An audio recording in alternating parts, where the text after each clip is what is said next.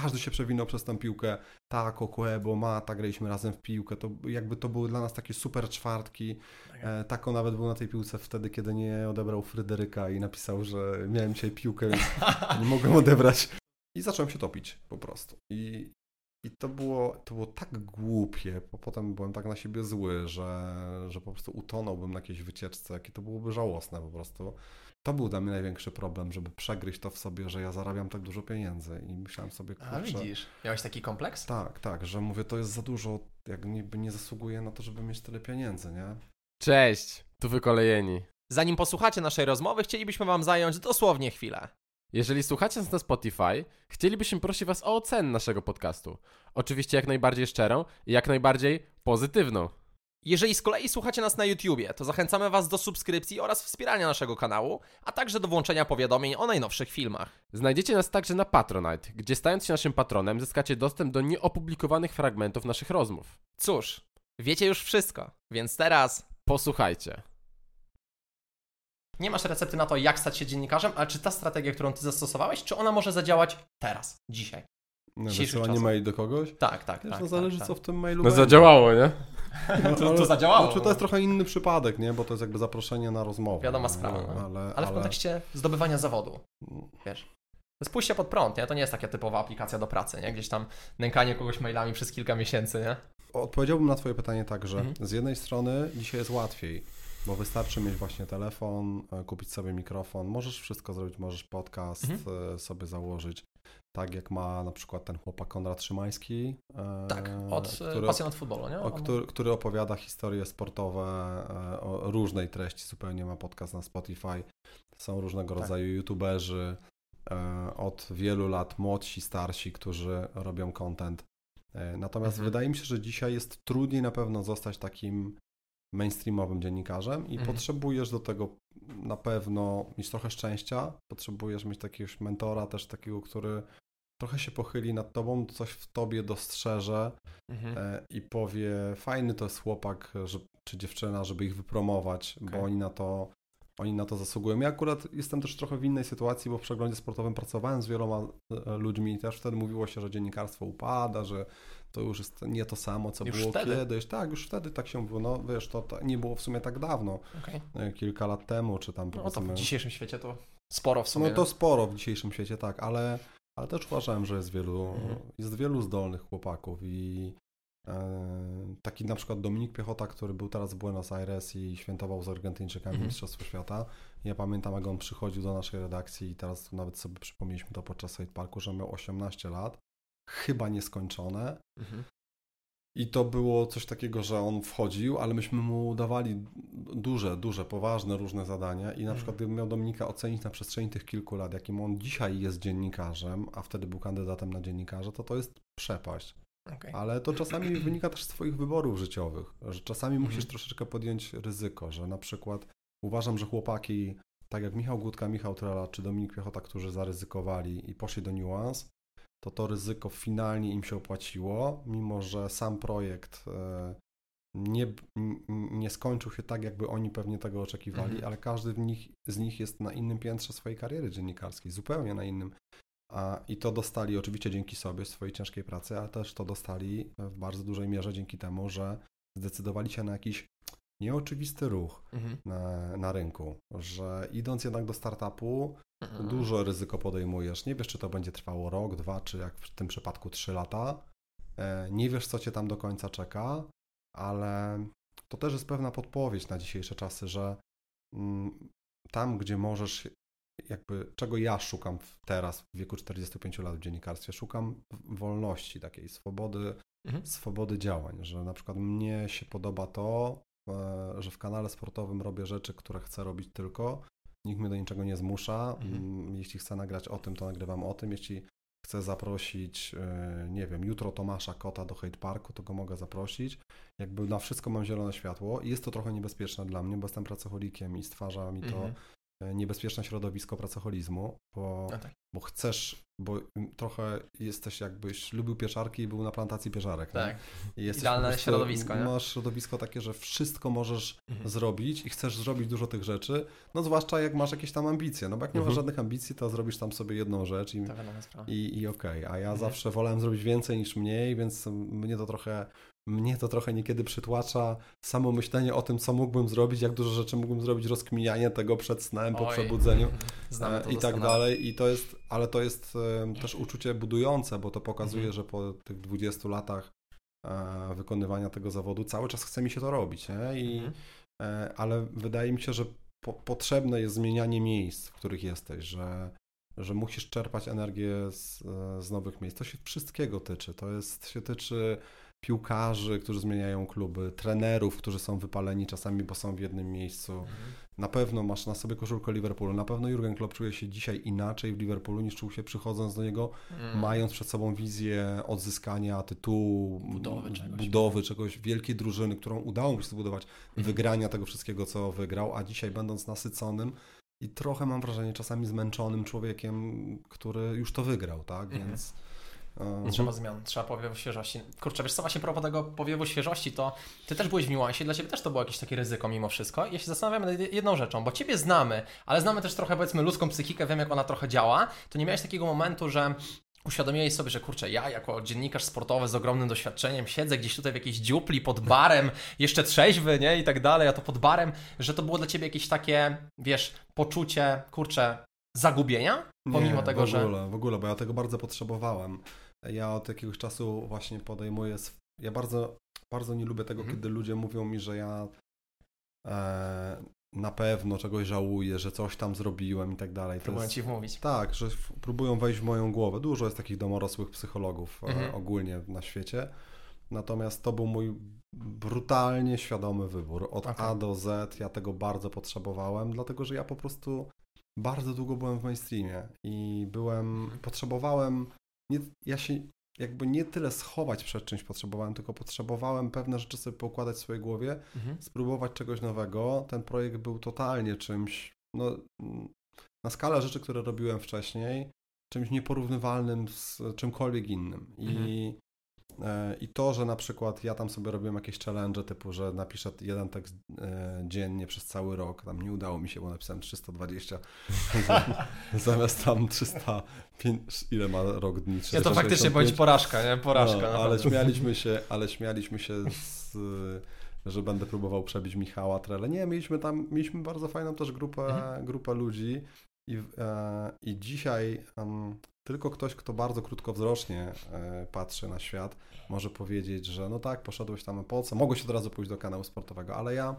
mam do tego inne podejście, bo na przykład słuchajcie, ja zrobiłem tam no naprawdę myślę, że około 300 audycji różnych, Mhm. totalnie różnych, bo i o lidze angielskiej, futbol i cała reszta.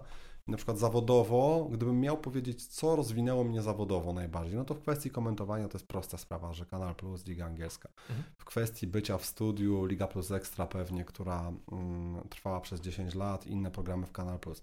W kwestii YouTube'a, no to pewnie powiedziałbym, że English Breakfast, e, moc, futbo- moc, mm, moc futbolu, misja futbol najpierw, Mhm. e, e, czyli Onet i przegląd sportowy. Ale w kwestii takiej warsztatowej dziennikarstwa nic mnie nie rozwinęło tak jak niuans, dlatego widzisz. że e, dzięki temu, że ja szukałem sobie tematów totalnie czasami od czapy i pisałem jakieś historie ludzkie, które e, gazeta ma jakieś pewne ramy. No nie mógłbym pewnych rzeczy, które napisałem na niuansie dać do gazety. Znaczy mógłbym, ale byłoby to źle odebrane. A Mhm. tutaj jakby nikt nie ma pro- problemu z tym, że ja poruszam jakieś takie tematy, powiedziałbym dziwne. Okej. E, to po pierwsze. Po drugie, same rozmowy futbol i cała reszta, których było chyba tam między 80 a 90, Mhm. to były często dla mnie też bardzo em, trudne rozmowy do przeprowadzenia, bo nie wiem, na przykład przychodził do nas producent muzyczny, e, jakiś rapowy, tak? E, I nie wiem, raz, niekiedy to był Olaf Lubaszenko, a innym razem to był Czarny Hajfi, niekiedy to był Antek Królikowski, a następnym razem to był e, Synu 1988 i jakby spektrum ludzi, których ja tam poznałem też w tym radiu, Mhm. E, i jakieś takie relacje, które się zawiązały. No, bo nie da się wszystkiego przełożyć na. myślę na pieniądze finalnie, że, że myślisz sobie tylko, no tu gdzieś będziesz miał wyższą pensję, gdzieś będziesz miał niższą, bo, bo, bo mm, suma rzeczy, które się dzieją w naszym życiu, ona, ona jest bardzo, że tak powiem, wielowarstwowa i to, że na przykład dzisiaj ja mam super relację z Rasem, który jest moim kumplem i nie wiem, poleciliśmy sobie do Londynu na mecz, jeden, drugi, e, że teraz będziemy robić futbol i cała reszta w kanale sportowym. Wracacie, że, tak? Że tak, wracamy, że złapaliśmy jakieś takie dobre, dobre flow tam. Mhm. E, Czy nie wiem, przyszedł do nas do audycji, mm, przyszedł do nas do audycji Avi, którego ja w ogóle nie znałem. Słyszałem go na jakichś fitach, przesłuchałem sobie parę jego kawałków. Mhm. Pół roku później byłem u niego na weselu, no bo się tak zakumplowaliśmy. I, jakby, Tak było. Piękna klamra. I te rzeczy, te rzeczy Ale w jakiej roli? Powiedz, ślubu udzielałeś, czy... czy, czy...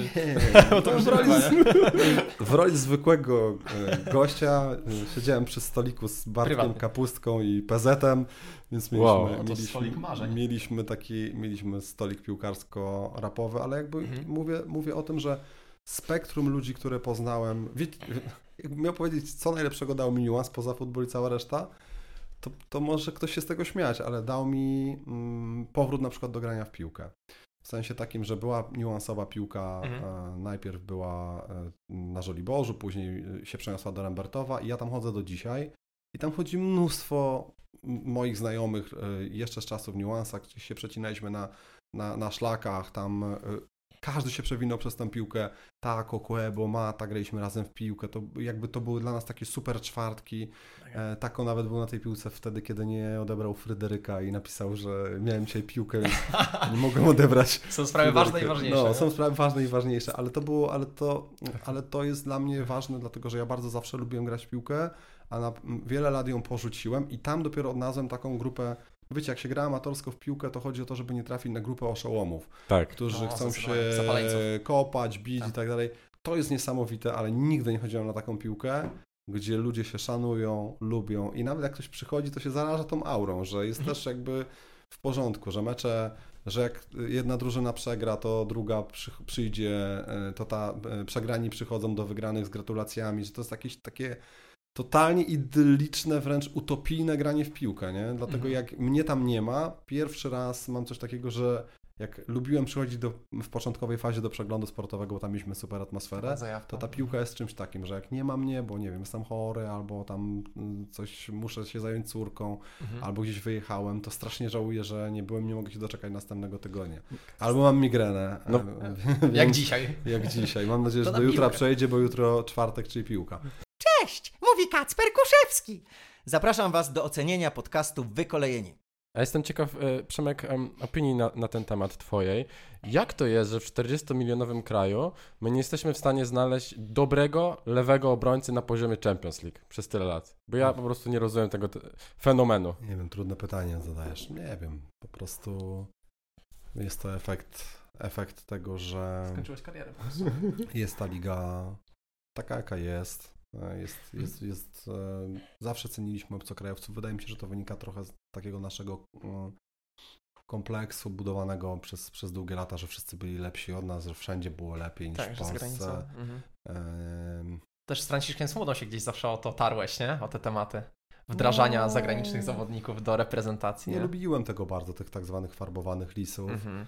I wydaje mi się, że w pewnym momencie, akurat za kadencji Smudy przed Euro 2012 zaczęliśmy, zaczęliśmy z tym lekko e, przesadzać. Mhm. Natomiast nie jestem też na z tej drugiej strony wajchy, Mhm. e, że selekcjoner tylko z Polski, jak czytam teraz w sobie te wszystkie rzeczy. Ogólnie muszę wam powiedzieć, że jestem zażenowany tym, co się dzieje. No, Michał Probierz to. Jestem zażenowany tym, co się dzieje wokół reprezentacji, całym tym mundialem, tym łańcuszkiem zdarzeń, kto do kogo dzwonił, jaka premia, kto komu coś obiecał, kto prosił Argentyńczyków, żeby nam nie strzelali więcej goli. Jakoś, jakieś mam takie... Nigdy nie miałem poczucia tak olbrzymiej żenady, ale muszę wam powiedzieć, że e, jak byłem na Euro 2016 odpadliśmy z Portugalią, to było w Marsylii chyba, o ile dobrze pamiętam, i przebieraliśmy się na parkingu i tak było bardzo późno po tym meczu i wiedzieliśmy, że nas czeka bardzo daleka podróż do domu, około 1000 km do Labul. Mhm. i był taki dół w tym samochodzie. I ja wtedy, czasami są takie momenty w życiu, że coś na ciebie spływa, jakieś takie przeświadczenie o czymś, że Mhm. coś się skończyło na przykład i ja wiedziałem wtedy, że się kończy pewien rodzaj mojego związku z reprezentacją Polski, że to była chyba moja ostatnia szansa w kibicowskim życiu, żeby reprezentacja mogła mi coś dać. I było mi Mhm. autentycznie przykro i widziałem po moich kolegach, że oni są wściekli też, że, mm, że tu powinniśmy być dalej, tak? Że, że nie wykorzystaliśmy jakiejś swojej szansy. Ja do dzisiaj uważam, bo byłem na tym meczu, że zabrakło nam po prostu odwagi i że gdzieś w naszym DNA mm, pojaw, po, pojawił się ten fragment naszego DNA, e, że, Mhm.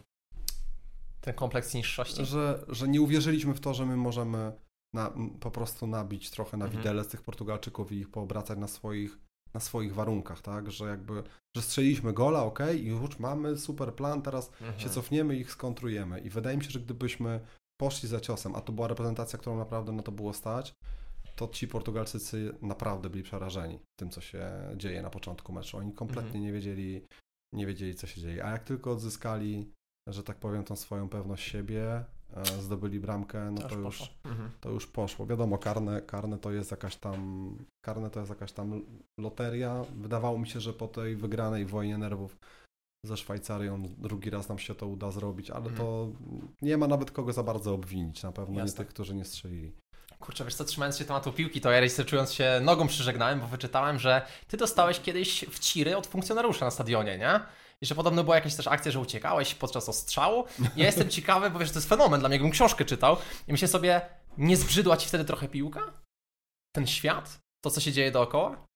Zbrzydła mi, ale tam ta piłka. Później zobaczyłem inną piłkę, bo zaraz później już byłem w Londynie, a to był czas, znaczy nie, przestrzeń czasowa, Mhm. e, która dzieli te dwie rzeczy od siebie, rozdziela te dwie rzeczy od siebie, czyli e, mówisz o jednym zdarzeniu, kiedy ja zawsze siedziałem na try- tej trybunie Zagłębia Sosnowiec, no tak z takimi casualowymi kibicami. No, no. Nie w tej sekcji ultras, gdzie tam oni robili różne rzeczy, ale to się mieszało jakby Mhm. ze sobą bardzo mocno.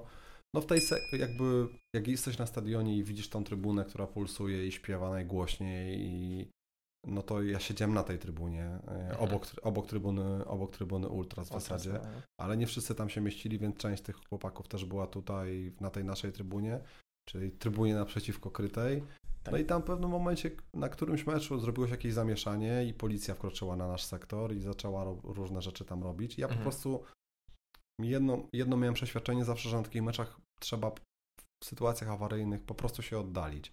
Ale to nie jest takie proste e, w takim tłumie. Nie możesz wyjść, bo policja ci nie pozwala. No i ja tam powiedziałem wtedy tego policjanta raz i drugi, że jakby chciałbym stąd wyjść, bo nie biorę w tym udziału w ogóle, że nie jestem tym zainteresowany. I on. No i Plomba. tam, nie, i dostałem, dostałem pałką przez plecy. Taką długą policyjną pałką i to naprawdę boli bardzo Mm. mocno. Miałem taki żal, a nie miałem w ogóle żalu do piłki za to, miałem żal do tego policjanta, że był dzbanem po prostu, który Mhm. uderzył jakiegoś chłopaka, który ma 1,58 m, to jakaś była ósma klasa podstawówki, ja byłem najmniejszy w klasie, byłem jakimś No, gnojkiem, straszne. Mhm. więc to było takie dla mnie żenujące, ale chodziłem oczywiście dalej na mecze, wtedy to też było jakimś tam powodem, powodem do dumy nawet, że się dostało, nie, więc e, Ale można się dostało w pie... no prostu. można było powiedzieć o tym na przerwie, że No to tak. fajne, nie, I tak- Wojownik, bohater, nie? no, znaczy tam żadnego nie było bohaterstwa, ale wiesz, tak, no wiesz, dostałem, Można tam, było podkoloryzować. dostałem tam pałką i tak dalej, wiesz. Ale on no, wyglądał tak. gorzej, nie? No, jest ale siniec był taki, siniak był taki bardzo duży na, na Mhm. plecach. Natomiast ta druga sytuacja, no to kiedy już Zagłębie, to już byłem starszym gościem, już miałem, już miałem ponad 20 lat i wtedy policja otworzyła, e, e, zaczęła strzelać z broni e, z gumowymi tymi kulami Mhm. i zaczęliśmy uciekać. Gdzieś mój kumpel, pamiętam, który mieszkał w bloku obok, miał już dziecko wtedy. Mhm. Jakoś bardzo wcześnie został ojcem i mówi, co ja tu k***a robię? Po prostu biegnę, jakieś kule gumowe do nas strzelają. W ogóle ja tu nie chcę więcej przychodzić. Filmie nie? akcji, no.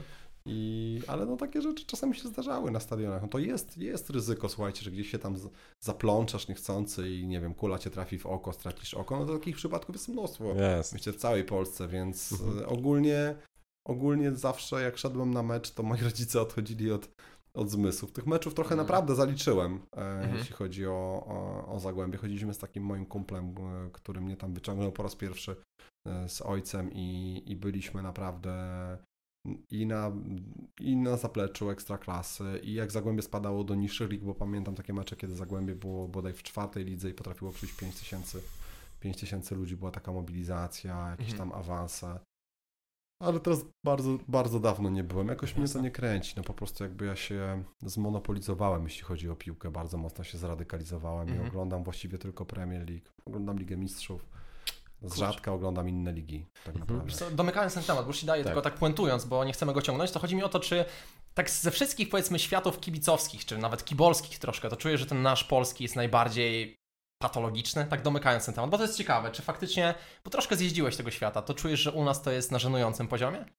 Nie, ale, ale pytasz, pytasz o sam doping, czy pytasz w ogóle o... Chyba jednak o ten kibolski świat, o- nie? o- który jest dość mocno rozbudowany niestety. Wiesz co, jest to świat, lidze. który kompletnie mnie e, interesuje. jakby nie interesuje. Wiem, Mhm. wiem, że w wielu polskich klubach jest tak, że pewnego rodzaju interesy się rozgrywają na trybunach. Bardzo ciężko jest po, poradzić sobie właścicielom klubów z tym. Dzisiaj Też przykład Lechii Gdańsk, nie? posiadanie klubu piłkarskiego jest po prostu przekleństwem, jest kulą Mhm. u nogi, bo musisz się użerać z jakimiś, z jakimiś facetami, z którymi nie chcesz mieć nic Mhm. nic wspólnego. To też jakby nie buduje e, jakiegoś super ekosystemu całego piłkarskiego, ale każdy ma swoje jakieś tam inne problemy. Tak, inne problemy ma Manchester United albo jakiś tam klub, który chce, inny, który chce dołączyć do Superligi, ma strajki kibiców.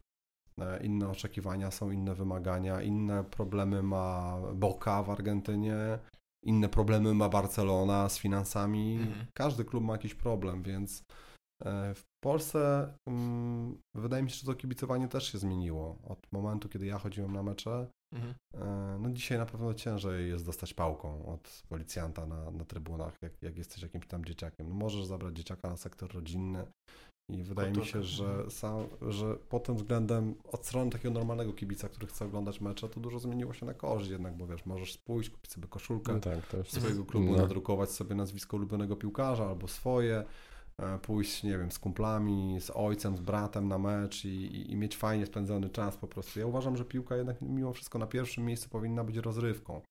Taką rozrywką, e, Mhm. która troszkę pozwoli ci zapomnieć o trudach całego tygodnia e, i żeby nie dorabiać do niej jakiejś nadmiernej ideologii, e, a to, że są jakieś grupy patologiczne typu, nie wiem, gonienie się z, z, ma, z maczetami po, po Krakowie, Mhm. to, to to w ogóle moim zdaniem to nie ma nic wspólnego z piłką. I wydaje mi się, że mieszanie tych dwóch światów Okej. jakby mm, jest różnica pomiędzy kibolem, tak zwanym kibolem, bo to takie wyrażenie, które ukuła Gazeta Wyborcza, kibole, i ono się stało takie i tak właściwie nie wiadomo, co to oznacza. Jest różnica pomiędzy kibolem, który powiesił em, flagę na płocie Legii, Legia Jelonki, a, y, a gościem, który chce komuś zrobić krzywdę i Hmm. bierze udział w ustawce za stacją benzynową w polu pod Częstochową, tak? Wydaje mi się, że to To są dwa przestępca. zupełnie różne, różne światy, więc Dobra, jakby... odcinamy ten temat, jak najbardziej. Nie zliczę, ile razy y, powiedziałem sobie, że na coś nie zasługuję. Tak powiedziałeś kiedyś. Z czego to się brało? Kurczę, to masz jakieś... Nostalgiczne mamy takie, wiesz? Nie, ale jakieś takie cytaty, wiesz, y, wyrwane z jakiejś pewnie bardzo długiej wypowiedzi. Mogło tak być, ale Ale myślę, że... pamiętasz ko- kontekst szerszy tego może? Czy pamiętam kontekst z czego szerszy? To, z czego to E, wiesz co, to był, to, był, to był temat odnośnie właśnie kanału sportowego i, i twojego właścicielstwa, e, które mogło się wydarzyć, a się nie wydarzyło. Powiedziałeś o tym właśnie, że, że tacy dziennikarze poważni, Mateusz Borek, gdzie ja, e, gdzie ja przy tym wszystkim. I właśnie się tak zastanawiam, z czego to, to, to się brało? Cholera, nie wiem, no. Żebym ci, żebyś zrozumiał odpowiedź na, żebym ci potrafił udzielić, inaczej, żebym Mhm. ci potrafił udzielić sensownej odpowiedzi na to pytanie, to musiałbyś trochę przejść życie w, jakby w moich butach, nie? Jakby Okej. z czego ono się składało. Mm, Rozmiar macie podobny, więc jak ogarniecie. wyglądało, do, jak wyglądało mm, moje dorastanie, jaki miałem widok z okna i tak dalej, wiesz, Okej. jakby, że to nie był, to, to nie był taki łatwy trip wcale Mhm. i Mhm. wydaje mi się, że to wynika z tego, że ja, nawet, ja, ja się cofnę do momentu, kiedy zostałem redaktorem naczelnym przeglądu sportowego i to był dla mnie czysty surrealizm i pamiętam, że jechałem do domu wtedy samochodem i pomyślałem sobie jakby o całej tej drodze, którą przeszedłem. I wydawało mi się, że to jest w ogóle niemożliwe, nie? I że jakby miałem, miałem dwie takie sytuacje w życiu, trzy. E, To była pierwsza, to była trzecia, druga była kiedy się dostałem na studia zupełnie przypadkowo. I zdawałem na studia zdawałem na studia na Politechnikę na Wydział Organizacji Za- Zarządzania. Miałem egzamin z matematyki i z języka rosyjskiego i do tego, żeby się dostać na egzamin potrzeba było 51 punktów na 80 i matematyka była pierwsza, była piekielnie trudna i mimo, że ja byłem prawie po matwizie, bo 3 lata byłem na matwizie w liceum, Mhm. to no, położyłem ten egzamin na całej długości, szerokości. Zadania wydawały mi się kosmicznie trudne. Mówię, nie no w ogóle ja nie pasuję na żadną politechnikę i Mhm.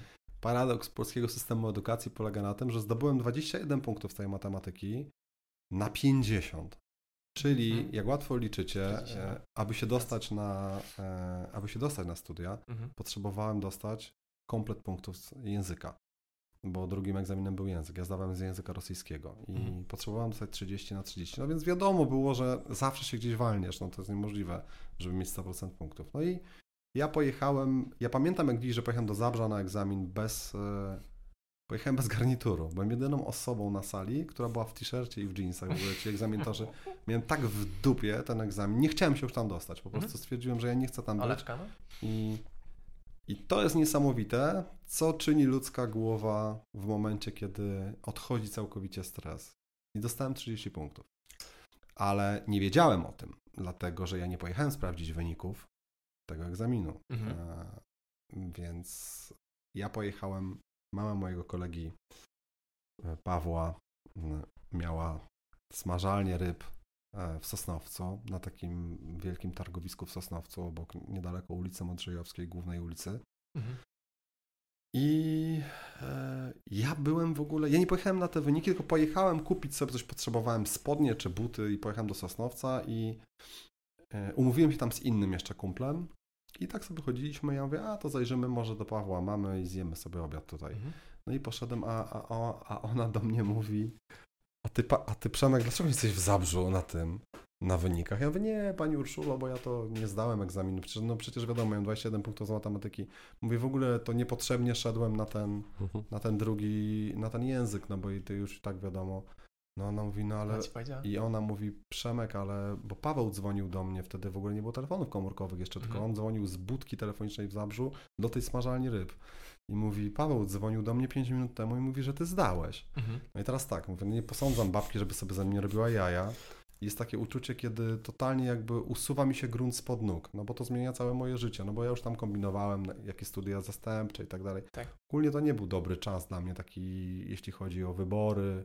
Czujesz, że był stracony? Tak po czasie możesz powiedzieć? W ogóle czas Politechniki uważam, że był stracony, tak, Mhm. ale, y, ale wtedy w tamtym momencie jakoś mi się to wydawało takie, mm, że jakby dostanie się na studia państwowe, jednak na Politechnikę Śląską, która była dobrą Mhm. uczelnią, że to jest jakiś tam prestiż. Ale ja mówię, ale jak się dostałem? No i, i potem mieliśmy imprezę na stu, y, inauguracyjną na studiach, już w październiku, kiedy, kiedy poszedłem na uczelnię i podeszła do mnie dziewczyna na tej imprezie, y, taka, taka dziewczyna z Katowic i mówi do mnie, e, ty, czy ty się nazywasz Przemek Rudzki? Ja mówię, że, że tak. A pierwszy raz, kiedy ktoś mnie rozpoznał. A ja, a ja, a on, a ja mówię, dlaczego, ale dlaczego mnie o to pytasz? A ona mówi, no bo moja mama jest rusycystką na Politechnice i powiedziała, że taki tutaj wybitnie uzdolniony chłopak mówi, dostałeś więcej punktów niż ja, mimo że ja od dziecka się uczę rosyjskiego. Ja dostałam tam 28, a ty dostałeś 30. To Ja mówię, no wiem, że dost, ja mówię, wiem, że dostałem, bo się, bo się, Dostałem telefon. się dostałem na studia, no bo gdybym Mhm. nie dostał 29, to bym się, to bym się e, nie dostał. I to, I to był drugi taki moment, Mhm. kiedy w coś nie, nie mogłem uwierzyć, Mhm. tak, jak, tak jak w to, że jestem naczelnym przeglądu. A, a trzeci, a pierwszy w kolejności to był taki, kiedy rodzice kupili mi w dzieciństwie komputer Atari. I położyłem się spać. Jak się obudziłem rano, to myślałem, że to mi się przyśniło, więc musiałem sprawdzić, czy ten, czy ten komputer mam, naprawdę. I pójść widzisz. go zobaczyć. Że... I No to to są takie urocza. trzy impulsy z mojego życia, które pamiętam, Mhm. ale powiem wam, że e, Mhm.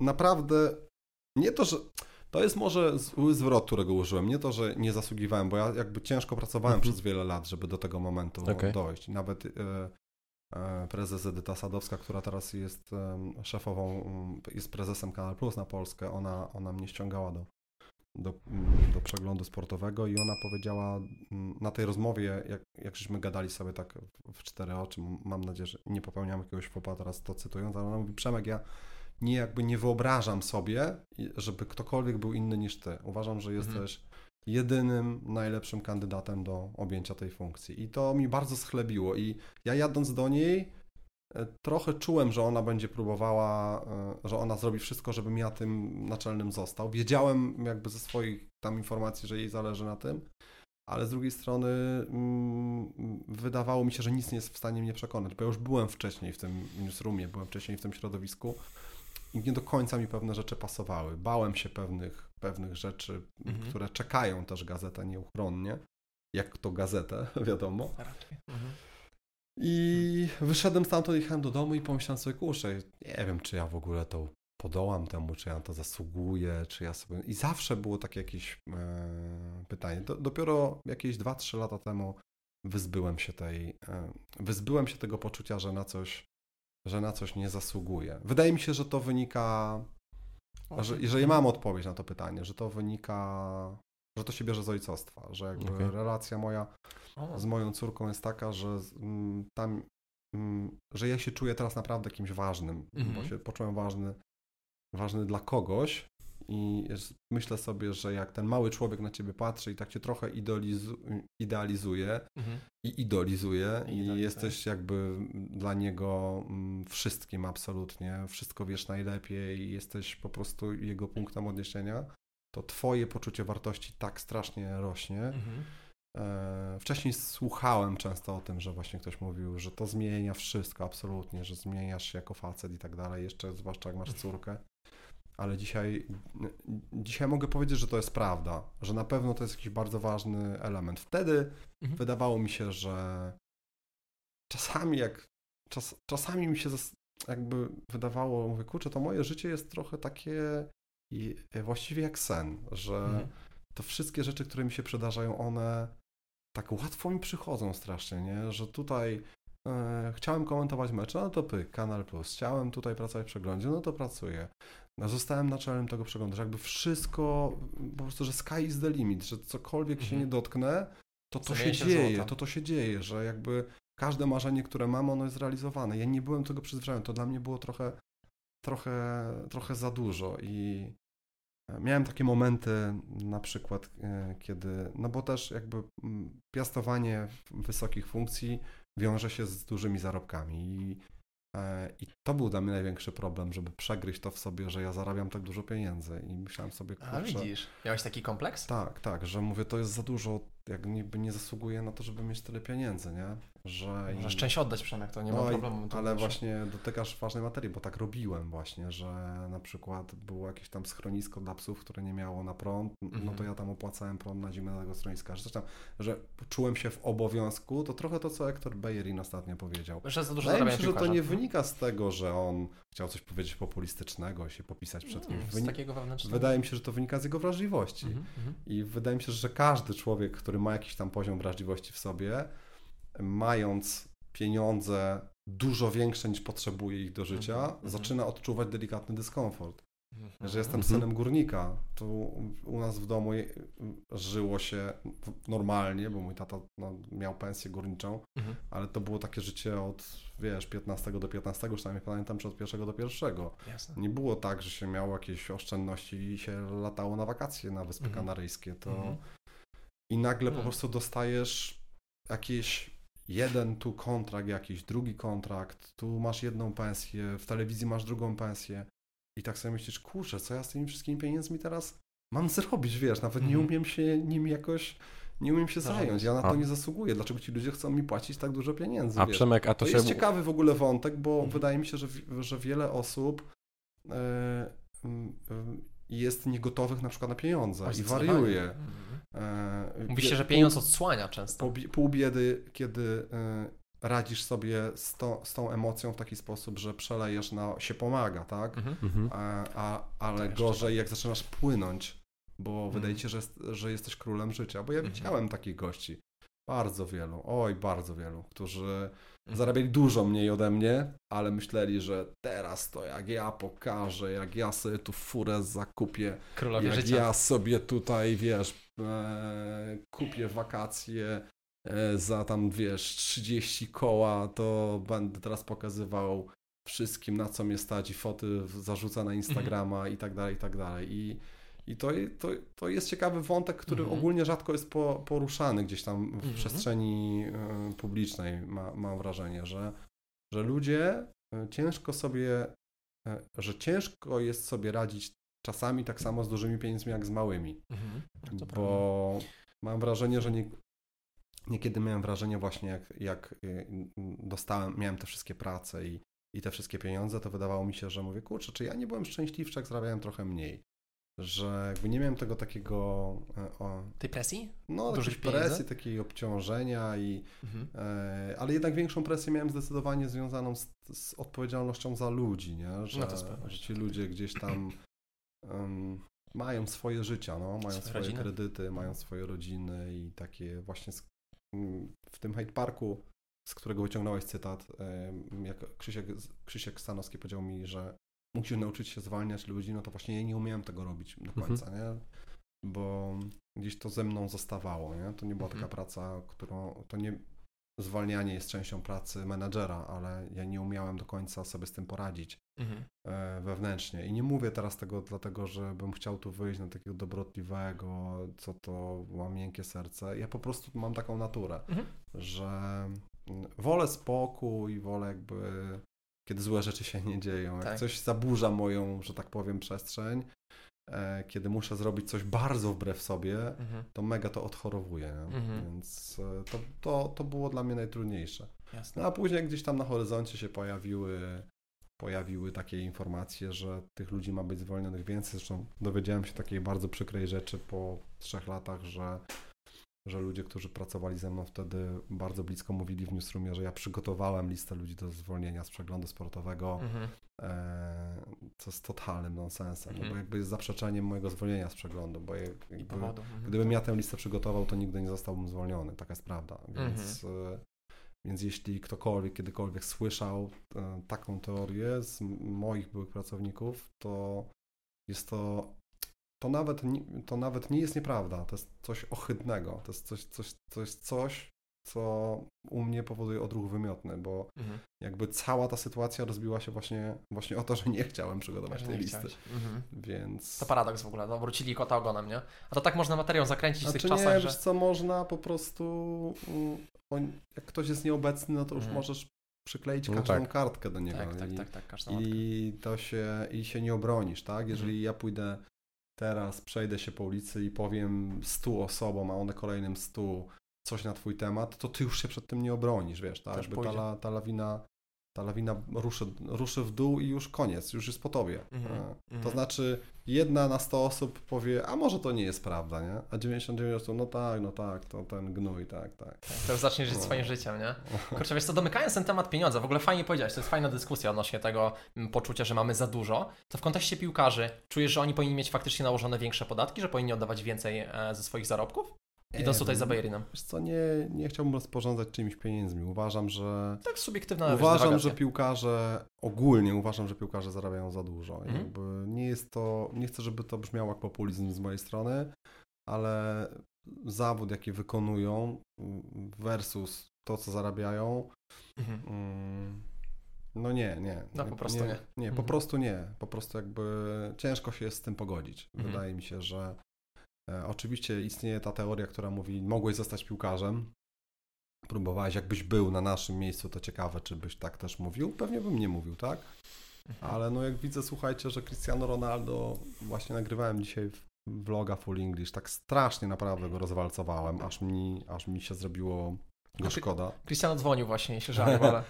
Ale, Przebacz. ale w Mamy sen- takie pytanko od niego tu na w koniec. sensie, Chwileczkę. wiecie, w sensie takim, że facet, który mówi o jakichś ambicjach sportowych, projektach, którym on coś, coś mógłby dać o, o tym, że on chciałby grać w Lidze Mistrzów i że Manchester United to jest taki straszny, nie, zły klub i w ogóle wszyscy mu podcinają skrzydła, a później robi coś takiego, co zrobił, no to na końcu tego filmu jednak okazuje się, że chodziło o pieniądze Mhm. i e, uważam, że, że, że jego kontrakt w Al Nasr to jest obrzydliwość e, piłki, taka największa z możliwych obrzydliwości, e, w piłce. Mhm. E, Nie, nie, nie mam do niego pretensji, tylko taką mam ogólnie jakby żal, że świat jest tak skonstruowany.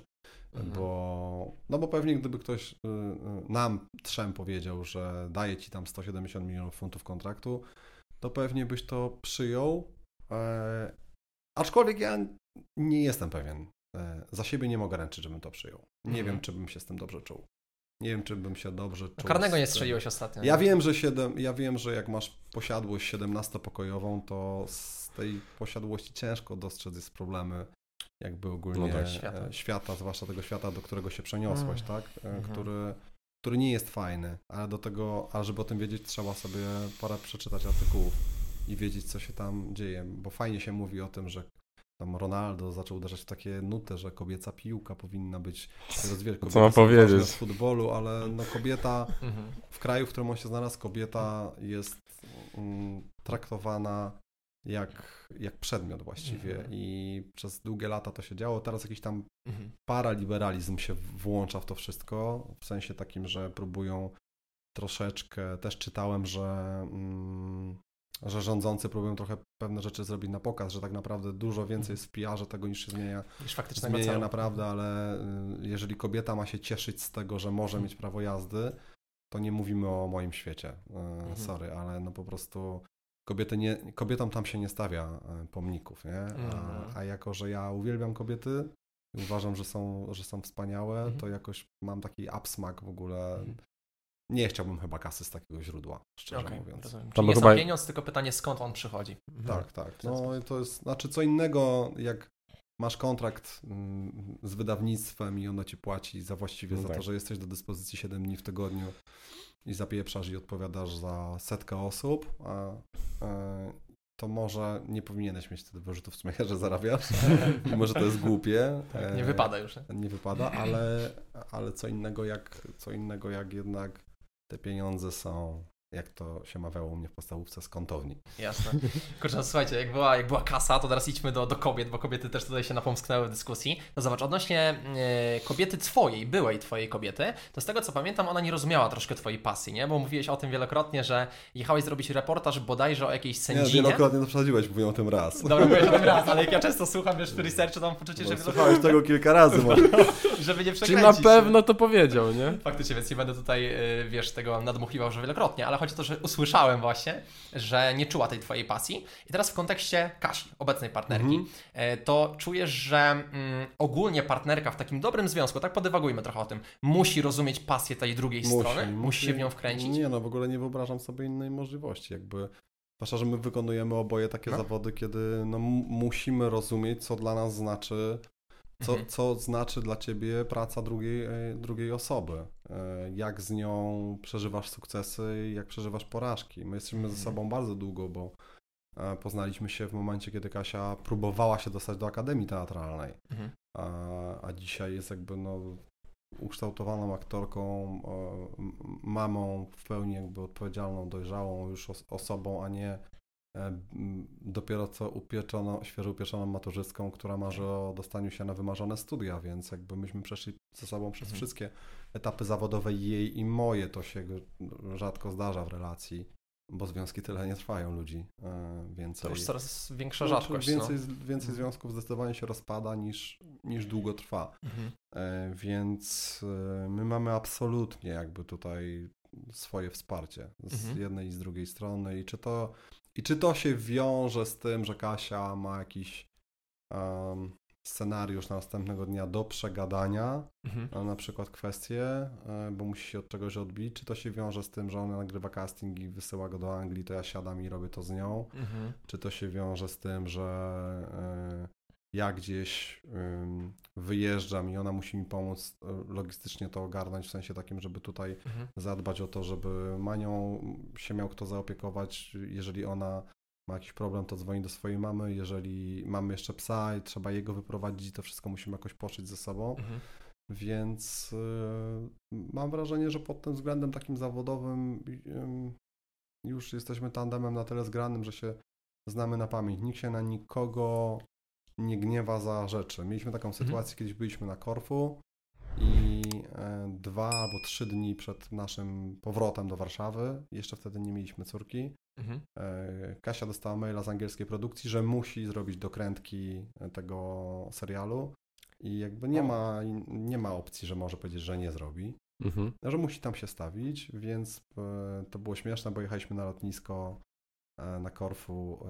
Ja, ja stałem w kolejce do Warszawy, a ona do EasyJeta do Londynu. Aha, i się rozjechaliście. I tak, ona rozlecieliście. leciała po prostu w inną stronę, w inną, ale dla nas Mhm. jakby to jest już zupełnie naturalne. Mhm. Był taki okres w naszym życiu, że Kasia dużo pracowała za granicą i żebyśmy się mogli spotkać i porozmawiać ze sobą na żywo, na, na przykład na obiad, to, to ja się cieszyłem, że jadę na mecz Ligi Mistrzów, na przykład Arsenal Borussia Dortmund, bo Mhm. byłem w Londynie i akurat ona miała zdjęcia w Londynie i mogliśmy się spotkać w Londynie na obiedzie. Ale E, więc... Super. no. No, czy, kurczę, to tak Chociaż wiadomo. brzmi bardzo fajnie, wiesz. Sam No proces, no, Brzmi to pewnie. bardzo fajnie w opowieści, Ale w ale, praktyce ale, w praktyce ja, my jednak oboje jesteśmy takimi osobami, przynajmniej już teraz Mhm. na tym etapie życia, kiedy wo, wo, wolimy stabilizację, nie? Czyli Kasia na Jasne. woli mieć spektakl w Warszawie, Mhm. albo dzień zdjęciowy w Warszawie, albo pod Warszawą i przyjechać wieczorem do domu i spać w domu w, w domowym łóżku,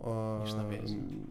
po, poczytać dobranoc, na dobranoc Mani, albo ją wykąpać, Aha. że jakby jesteśmy wszyscy razem. Ja też nie lubię na przykład tego na, gdzieś jedzie na weekend i grają spektakl wyjazdowy. Mhm. Nie dlatego, że e, to mi przeszkadza, e, tylko że bardziej jakby się martwię, że będą wracać po nocy, to też tak Mhm. nie do końca Co- jest mi łatwo tak, no zasnąć, jasne. bo wiem, Mhm. że ona będzie o trzeciej w nocy, a czy ten ostatnio mieli taką sytuację, że opona im strzeliła na autostradzie przy jakiejś prędkości 100 km na godzinę Ojej. i ona mi wysyłała te zdjęcia i ja już po prostu mówię, no mój czarny scenariusz. Już się nakręca wszystko. powiem. Tak, nakręca, nakręca się, więc Mhm. Bardzo jakby troszczymy się o te swoje przestrzenie i Mhm. też e, Kasia jest super z tym, że jak wie, że ja mam coś do zrobienia, czy chcę nagrać jakiegoś live'a, czy chcę nagrać vloga, czy muszę popracować, coś popisać, to ona po prostu bierze manię, wychodzi z domu, organizuje im przestrzeń. Mhm. E, Czy tak było, jak się przygotowywałem do meczów w Kanal Plus? E, Wiedziała, Mhm. że po prostu sobota, niedziela jestem wyjęty i ona starała się wtedy brać na siebie Okej. ten ciężar, więc ważne, ważne to jest. Czyli oddzielacie ogóle- te światy. Tak, ja w ogóle Mhm. nie wyobrażam sobie też takiej sytuacji, że, mm, że żyję z jakąś osobą, która żyje moim życiem tylko, nie? W sensie, Mhm. że Okej. pracuję od poniedziałku do piątku, od 8 do 15 i, e, i ja po prostu jakby nie ma takiego, no wiecie, swojego flow Mhm. zawodowego, swojej pasji, bo to Mhm. jest, gdy, gdybym miał powiedzieć, dlaczego tak jest mm, dobrze między nami, to właśnie Mhm. dlatego, że my pochodzimy z dwóch zupełnie różnych światów, Mhm. które e, też są ciekawe dla siebie, nie? Mhm. przenikają się.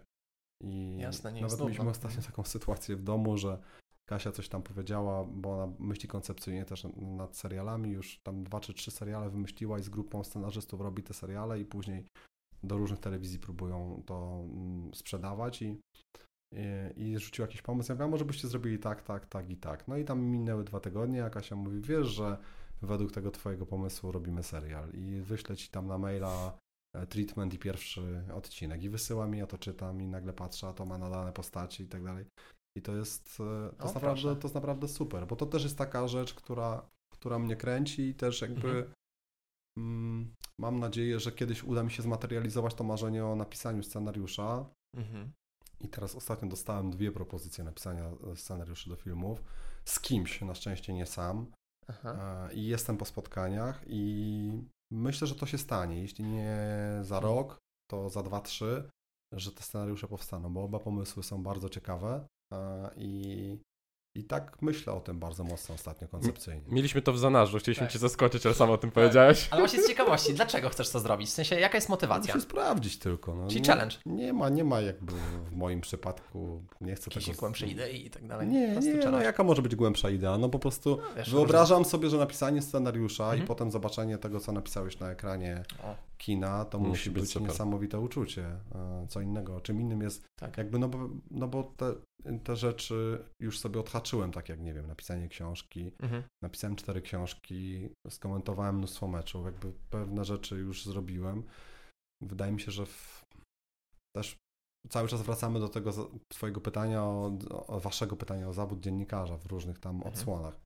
Że to jest też taki właśnie challenge cały czas, że Mhm. musisz sobie stawiać jakieś cele przed sobą, że, Jasne. że chcesz mieć, y, nie wiem, marzy, marzyło mi się zawsze napisanie scenariusza filmowego. Kiedyś marzyło o napisaniu książki, to a propos tych rzeczy, które się wydarzają i nie wiesz, że one się zmaterializują, a kiedy się materializują, to nie możesz w to uwierzyć. Mhm. To, to, to ja też tak miałem, kiedy napisałem Gracza, że poszedłem do Empiku na e, Marszałkowskiej i zobaczyłem, że nagle jest e, na takiej głównej ścianie w Empiku tysiąc moich książek i to to był, bo zapomniałem o tym, to był czwarty ten mhm. moment surrealizmu takiego, że wydawało mi się, mówię, kurczę, to, to jest fake, to, jest nie, to, się, to, się, nie, to dzieje. się nie dzieje naprawdę. I później mało tego, a potem było spotkanie z czytelnikami i jakby wchodzę do Empiku, a tam 250 osób chyba czeka na to, żeby pogadać mhm. o tej książce. I to były takie trudne momenty, szczerze mówiąc, bo no. nie spodziewałem się, że to wywoła jakby takie zainteresowanie i nie wiedziałem za bardzo, co mam z tym, co mam z tym począć. Ale później już jakoś poszło, jakby ta, ta trasa trwała. Te trasy z książkami to są też jedne z moich najfajniejszych wspomnień życiowych.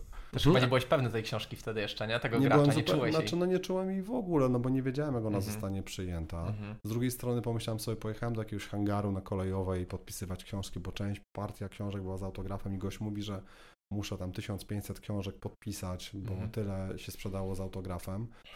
Mm, I ja mówię, kurczę, no to jeżeli tyle jest do podpisu książek, no to pewnie ktoś te książki jednak kupił, skoro tyle osób je zamówiło już. Mm -hmm, I, mm -hmm. I, to, było, to było miłe uczucie. Zresztą do dzisiaj wiele osób twierdzi, że to była najlepsza książka. Ja się z tym totalnie nie zgadzam, ale szanuję takie zdania. No, ja bym drugi raz takiej książki nie napisał. No właśnie, a szczerze, tylko domykając ten temat, bo to jest ważne, że zobacz, ile razy miałeś taką myśl, żeby ją jednak wycofać? Że poczułeś cholera, no potrafię lepiej pisać jednak, nie? Że to gracza? nie jest szczyt. Tak, gracza, no. Nie, nie miałem, wiesz co, z graczem, gracz miał...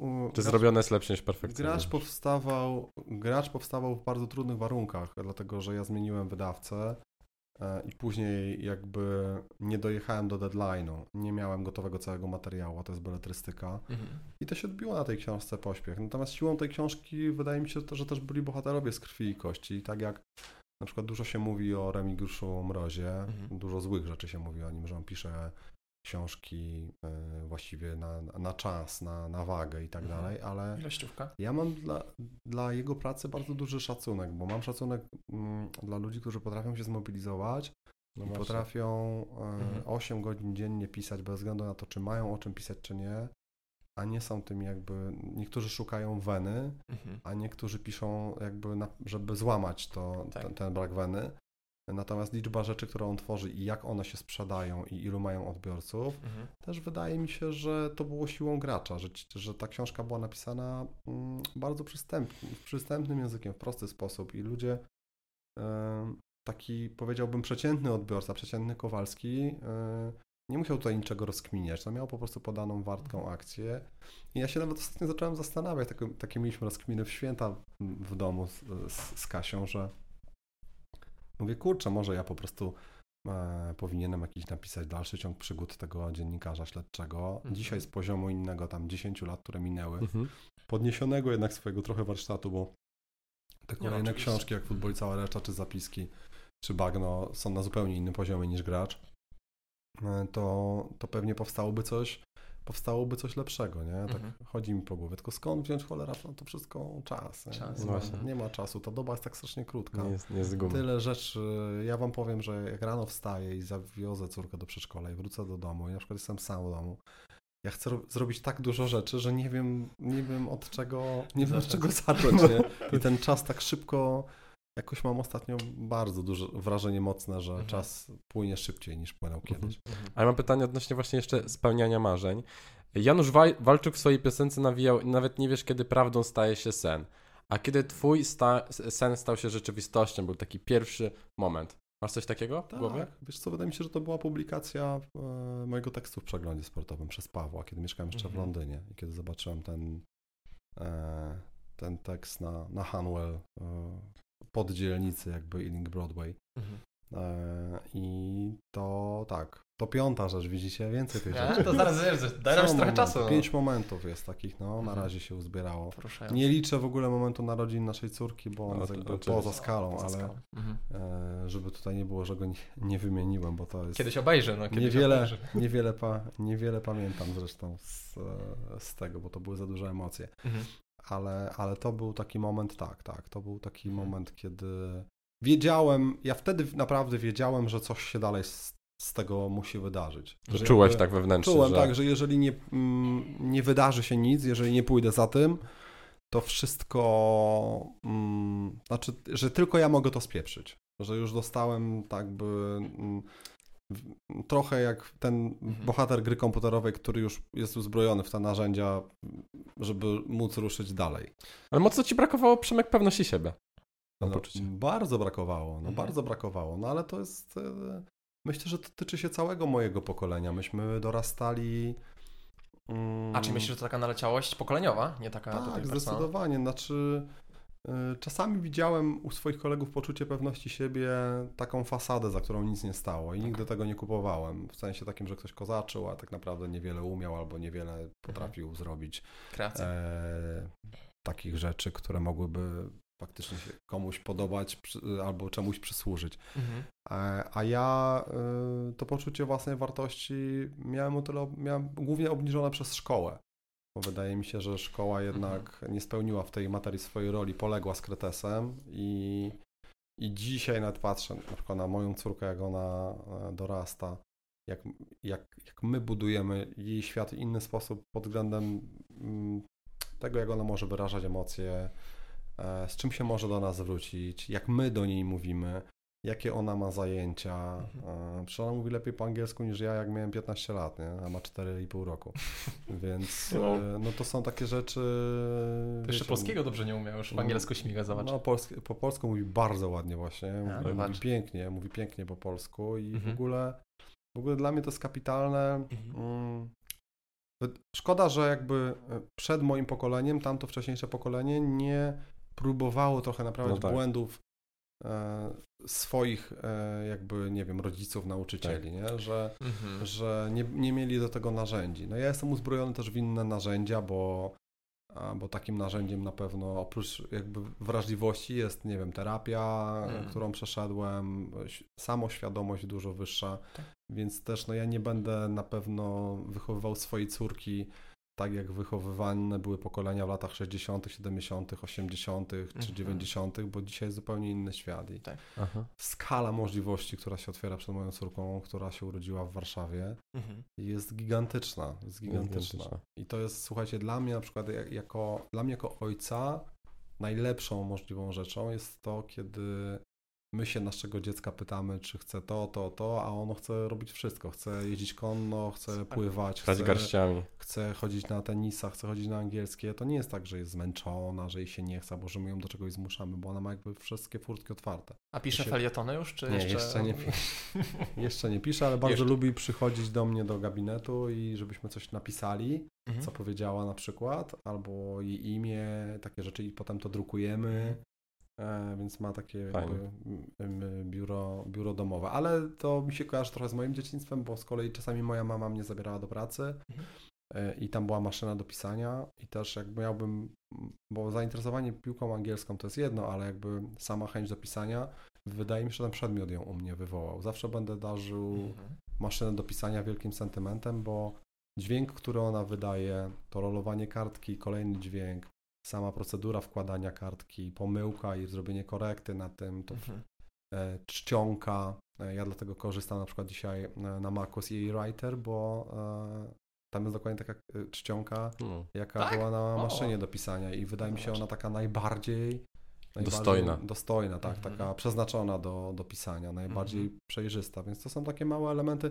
Ja w ogóle nie wierzę w przypadki. Wydaje mi się, że składamy się z jakichś takich malutkich, e, jak to mawia mój terapeuta, kropki się łączą i się układa całość. I Ja już nauczyłem się trochę łączyć te kropki, że nawet jak teraz sobie gadamy o rzeczach, Mhm. no może nie chcę powiedzieć, że błahych, bo to są ważne rzeczy, ale jak sobie rozmawiamy o jakichś różnych okresach mojego Mhm. życia, to, mm, to da się po prostu stworzyć mm, z tych kropek jakiś obraz za każdym razem. To jakiejkolwiek materii byśmy się nie dotknęli, Mhm. to gdzieś tam jest już na, namalowany obraz. Doskonale wiemy, że to się nie wzięło z niczego. Się Mhm. determinujesz. Że to jest jakaś, że to są implikacje zawsze, że coś się musiało wydarzyć Mhm. po skutek. coś, e, żeby potem się wydarzyło coś, coś w przyszłości, że to na przykład, na pewno, słuchajcie, no to, że ja nie wiem, nauczyłem się czytać w wieku 4 lat, e, to to na pewno dało mi bardzo duży e, kapitał tego, że później nauczyłem się szybciej pisać, że mogłem szybciej czytać książki, które były przeznaczone, nie wiem, nie dla siedmiolatka, tylko dla 10-11-latka, Mhm. więc miałem inny zasób słów, nauczyłem się budować zdania i tak dalej Mhm. i znowu wracamy do dyskusji o dziennikarstwie. Ja właśnie wiedziałem, że wrócimy, tak, tak, tak. Musimy wrócić, To no bo to wracać. jest, e, Mhm.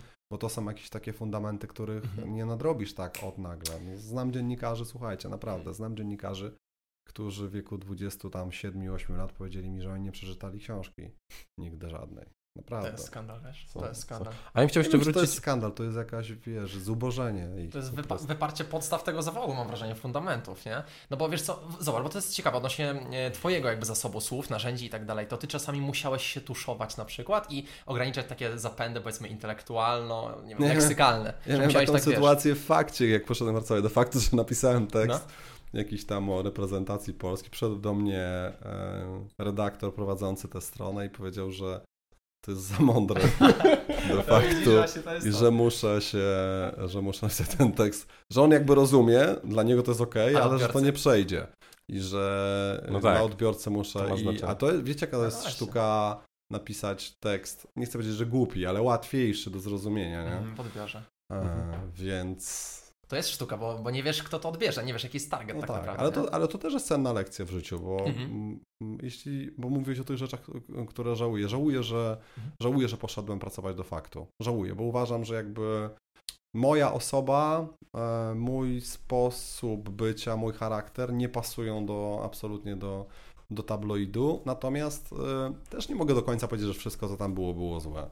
Mhm. E, że pewne rzeczy tam się gdzieś jednak zadziały, które czegoś mnie nauczyły. Na Mhm. przykład kondensowania, że napisz ten tekst na 1500 znaków. No i ja tak już nie mogę napisać więcej, nie?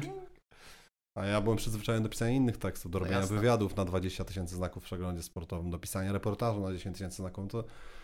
ale no wszystko jest po coś, tak? Mhm. Ja bym chciał jeszcze wrócić od, Mhm. e, do, do pytania o, o pewność ciebie. Co ty dzisiaj, Przemek, czujesz, jak zaczepia ciebie na miejscu jakiś młody chłopak, patrzy na ciebie takimi maślanymi oczami, mówi wow, Przemek Rudzki, to jesteś moim ulubionym dziennikarzem sportowym. Ja nie rozumiem tego. Nie rozumiesz? Nie. Wciąż. Nie rozumiem tego. Hmm. A już na pewno, bo jechaliśmy z Rasem do Londynu. E, przynajmniej mam świadka, że tak się stało, że tego nie zmyśliłem. Skonfrontujemy, zadzwonimy. E, pojechaliśmy z Rasem do Londynu i pierwszego dnia e, naszego pobytu pojechaliśmy na Crystal Palace e, z Arsenalem na Sellers Park. Jechaliśmy taką e, kolejką e, i, Mhm. i wysiedliśmy na, na peronie i podszedł do mnie młody chłopak i mówi o dzień dobry, dam czy możemy sobie zrobić zdjęcie, czy, czy, czy wie pan, że ja tu jestem dzięki panu, bo pan tak opowiadał o tym, że pan tu przyjedzie i, że pan będzie oglądał te mecze i tak dalej, że się tak nakręciłem, że a to jest moja siostra w ogóle, no i tu przyjechałem z siostrą, bo siostra tutaj, tak, tak zrozumiałem, że chyba, nie wiem, dla towarzystwa, trochę dla opieki, Dla wsparcia. e, jest tutaj ze mną, idziemy, idziemy na mecz i, i to dla mnie było naprawdę grube, nie? Jakby pomyślałem Tak, sobie specjalnie do Londynu, w obcym no. kraju, no ale potem jakby to nie był, to był dopiero początek, bo później jakby ja zapowiadałem, że w knajpie się spotka, mogę się spotkać z kibicami i e, wyobraźcie sobie, że na przykład przyleciał chłopak z Polski, 19-letni, który pierwszy raz był w Londynie i mówi, tak pomyślałem sobie, że jak mam pierwszy raz polecieć do Londynu, no to polecę akurat przy okazji, jak będzie spotkanie z tobą, i żebyśmy Wow. się poznali. Pretekst. No i tam było bardzo miło, bo przyszło około 40 osób, tak w rotacji. No, Finalnie zostało może 20 na szlaku. Pochodziliśmy sobie trochę po knajpach, e, piliśmy piwo i, i zawsze tak jest na koniec gdzieś, że ludzie mówią, no kurczę, ale to tak, ty jesteś tak inny niż na Twitterze, nie? E, Ale, ale ja jestem totalnie osobą, która zyskuje przy bliższym poznaniu. Mhm. Totalnie jakby...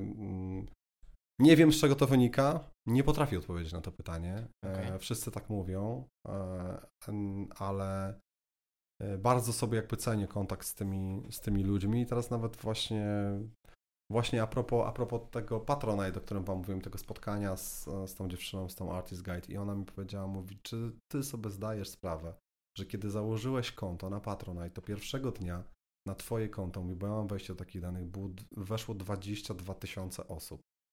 I ja mówię, nie, No. mogłaś mi tego nie mówić, bo czuję się, y, czuję się z tym bardzo źle, bo jakąś nakłada to na mnie odpowiedzialność No za to, tak, a już od razu się wycofuję wtedy, Mhm. kiedy jest ta odpowiedzialność. Ja lubię po prostu kreować, ja lubię projekty takie... Ja dlatego, mimo że na przykład nie mam jakichś super wyników na swoim kanale YouTube'owym, uważam, że nie mam ich dlatego, że nigdy, nigdy od A do Z się tak nim nie zaopiekowałem, w sensie, Mhm. że To był dodatek. Musiałbym, m, żeby tak się stało, to prawdopodobnie musiałbym stracić wszystkie prace, a to na razie mnie grozi. I ale widzę, że po prostu jakby e, to jest taka rzecz, która mnie totalnie samorealizuje, Mhm. bo jestem tylko ja w tym. Tak. Nie ma tam nikogo. tak. To i, i Slow Talk, czyli którym, podcast, który mamy, który mamy z Kasią, bo, Mhm. mm, no bo tam też jakby ktoś może powiedzieć, ktoś mnie zapytał nawet, a po co ty to w ogóle robisz? Po co wy to, po co wy to robicie? Ja mówię, no jak to po co? Po to, żeby doskonalić swój warsztat dziennikarski. No ale to przecież ty już masz warsztat dziennikarski. Ja mówię, no tak, ale jakby ci to powiedzieć? Uważam, że nigdy tej nauki nie jest, nie jest za wiele, że jakby często, ja wykonuję często takie ruchy, których ludzie nie potrafią zrozumieć. Mhm. E, I ale się cieszę wtedy, jak ktoś nie rozumie. Mi to Jasne. sprawia przyjemność, bo myślę sobie, to jest właśnie takie moje, że nikt tego nie rozumie,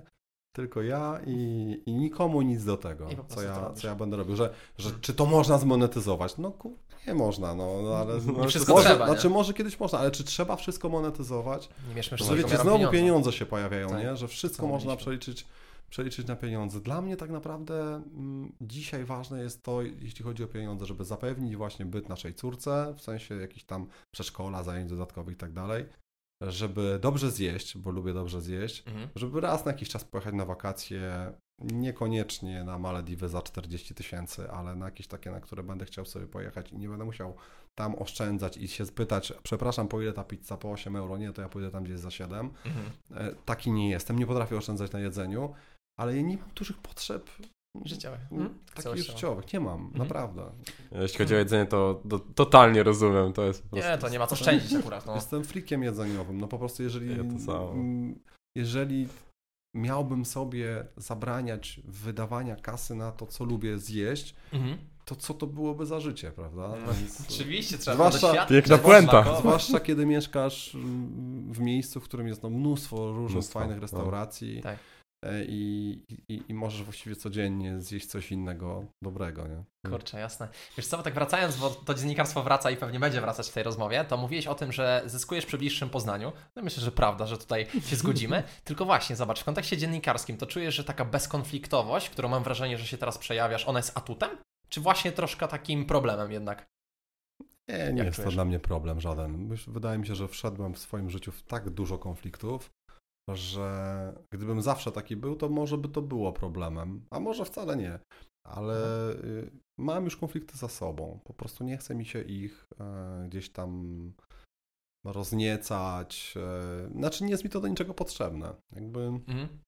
nie wiem, czy to jest kwestia wieku, e, podejścia do życia, ale nie mam takiej potrzeby po Okej, prostu. zmieniło się to. To nie uważam, ani nie uważam, że tamto, mm, tamta konfliktowość i taka, taka wyrazistość i ostrość była Mhm. jakimś wielkim moim atutem, Okej. E, ani nie uważam, że to, że czegoś teraz nie zrobię, albo tam, gdzie będę miał, tam, gdzie ktoś wyskoczy z toporkiem i będzie nim wymachiwał, e, a ja będę się spokojnie przyglądał, to, że ja jestem od niego lepszy. W ogóle, w ogóle nie mam takiej teorii. Nie, uważam, że Mhm. każdy powinien robić tak trochę jak czuje na dany moment. Nie? Dobra, jasne. Mhm. Bo byłem ciekawy po prostu, wiesz, czy dziennikarz musi iść zawsze na taką, właśnie to kluczowe słowo, czy zawsze musi iść na taką wojnę myśli, wiesz, polaryzować, Ale, prowokować to, wiesz co, ale to też jest męczące, bo to trochę No do właśnie. ciebie wraca jak bumerang i też ty trochę... Mhm. Ja miałem taką kiedyś bardzo, bardzo mocną awanturę z Cezarem Kucharskim na, na Twitterze, Mhm.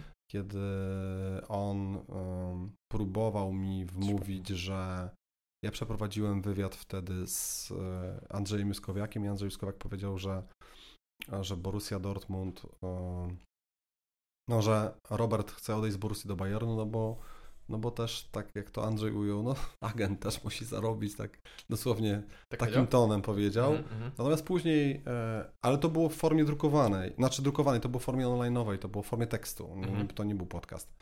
I to było w, o, w Onecie jako wywiad taki duży i ten jeden fragment oczywiście Czarek Kucharski na Messengerze zaczął do mnie wypisywać jakieś dziwne rzeczy. A ja sobie pomyślałem, kurczę, gościu, co ty do mnie piszesz? Jakieś, zarzucasz mi, bo on pisał, że to jest kłamstwo, że, Andrze, że on rozmawiał z Andrzejem i Andrzej mu powiedział, że tak nie powiedział. Okej. No wiadomo, no zadzwonił do Jusko, Jusko powiedział, słuchaj Czarek, ja nic takiego nie mówiłem, Zapomnijmy. święty spokój. Tak, tak. Chociaż akurat nie cenię takiej postawy, bo uważam, że powinien powiedzieć, no, no Czarek, no tak powiedziałem, na co, Znaczy, nie chcesz zarobić i tak dalej. Ludzie po prostu, łatwiej byłoby czasami, gdyby ludzie sobie mówili prawdę. E, ale to nie jest takie łatwe. Ja rozumiem to, wiecie, to są układy, koneksje, różne kontakty, nie chcesz tracić czegoś, no jak funkcjonujesz w tym samym środowisku.